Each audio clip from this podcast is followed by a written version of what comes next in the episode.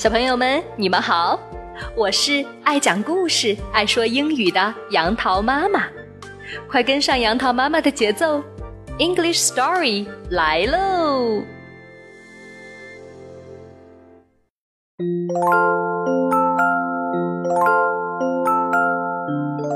嗨，小朋友们，今天杨桃妈妈要给你讲的双语故事名字叫做《老鼠、小鸟》。和香肠。从前有一只老鼠，一只小鸟，和一根香肠是好朋友，good friends。他们和睦相处，生活 life 充满了幸福和快乐。每天，他们分工合作，小鸟负责飞到森林 forest 里去衔柴回来。老鼠担水、生火、布置饭桌，香肠则负责做饭。这三个好朋友，good friends，合理的分工，让他们的生活 life 舒适和惬意。有一天，小鸟外出捡柴时，遇到了另外一位朋友 friend。他向朋友 friend 很自豪地谈起自己的生活 life 惬意的现状。我现在和我的 good friends 住在一起。我每天负责捡柴火，老鼠担水生火，香肠做饭，生活 life 很舒适惬意呀。那只鸟却嘲笑他：“你真是个可怜的傻瓜！你辛辛苦苦在外面干活，飞那么大老远来捡柴火。”另外两个朋友 friends 待在家里干轻松的活儿。老鼠每天生活担水之后，就回到自己的房间里躺下休息。到了吃饭的时候，才去摆摆桌椅、铺铺桌布什么的。香肠则坐在锅子旁，除了看食物烹煮的情况外，什么事儿都不做。到了要吃饭的时候，这加点油。盐就算了事儿，不到一分钟就干完了。小鸟听了这些话，心里很不是滋味儿。它飞回家，把柴蛋放在地上。大家和平时一样，一起坐在桌子边吃饭。进餐之后，又都回房睡觉，一直睡到第二天早晨起来。可是小鸟受了朋友 friend 的挑拨。第二天不想到森林 forest 里去了，他对老鼠和香肠抱怨道：“每天最辛苦的就是我，飞那么远去捡柴火，你们俩就整天在家做点轻松的活儿。我一直在服侍你们两个，做了很久的傻子。现在应该交换一下工作，家务事应该大家轮着来干。”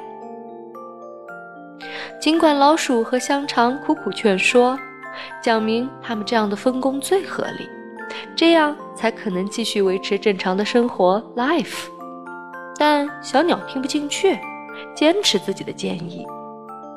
最后，他俩只好顺着他。他们用抽签的方式决定了这样的分工：香肠去背柴，老鼠做饭，小鸟去担水。人要是离开了自己合适的工作岗位时，会有什么结果呢？第二天，香肠出发到森林 forest 里去了。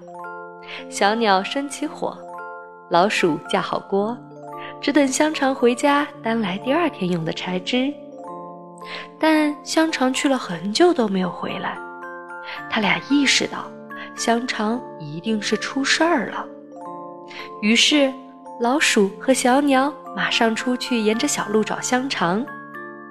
他们刚走进森林 （forest），就发现路上有一条大黄狗正嗷呜嗷呜大口吃着香肠，旁边散落着香肠辛苦捡回来的柴枝。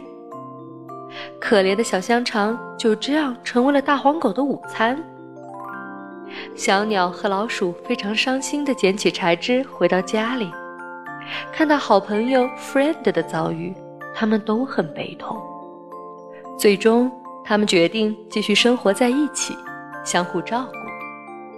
于是，老鼠开始学着香肠的样子煮饭烧汤。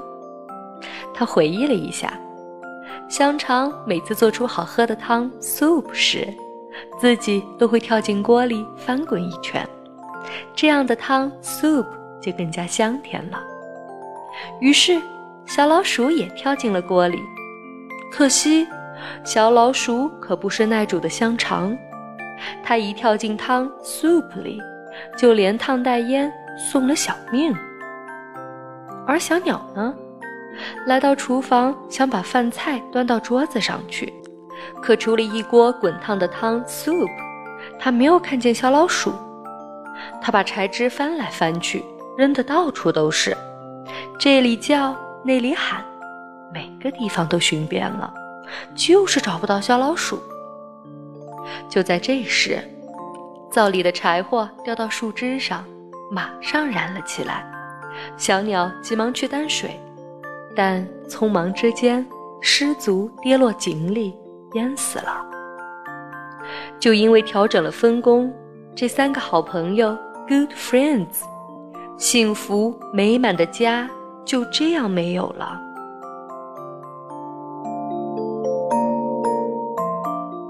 小朋友们，故事讲完了，这真是一个令人很难过的故事。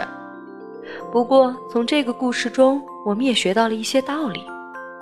我们平时的生活中有各种各样的分工，这些小小的工作看着不同，但它们其实都需要大家认真工作、辛勤劳动。而每个人的小小工作组合在一起，就能让我们的生活更加井然有序。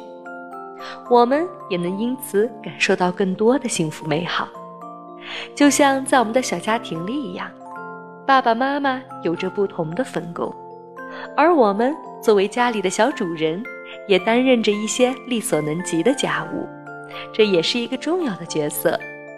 在这个家庭里，少了谁的工作都不能正常运转。最后。让杨桃妈妈带着小朋友们一起来把今天故事中出现的英文都复习一遍吧。朋友，friend，friend，它的复数形式是 friends，friends。好朋友 ，good friends，good friends。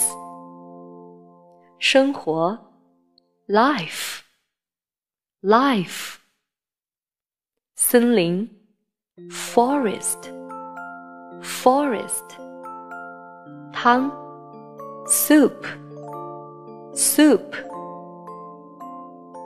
好了，那么今天的故事就讲到这儿吧。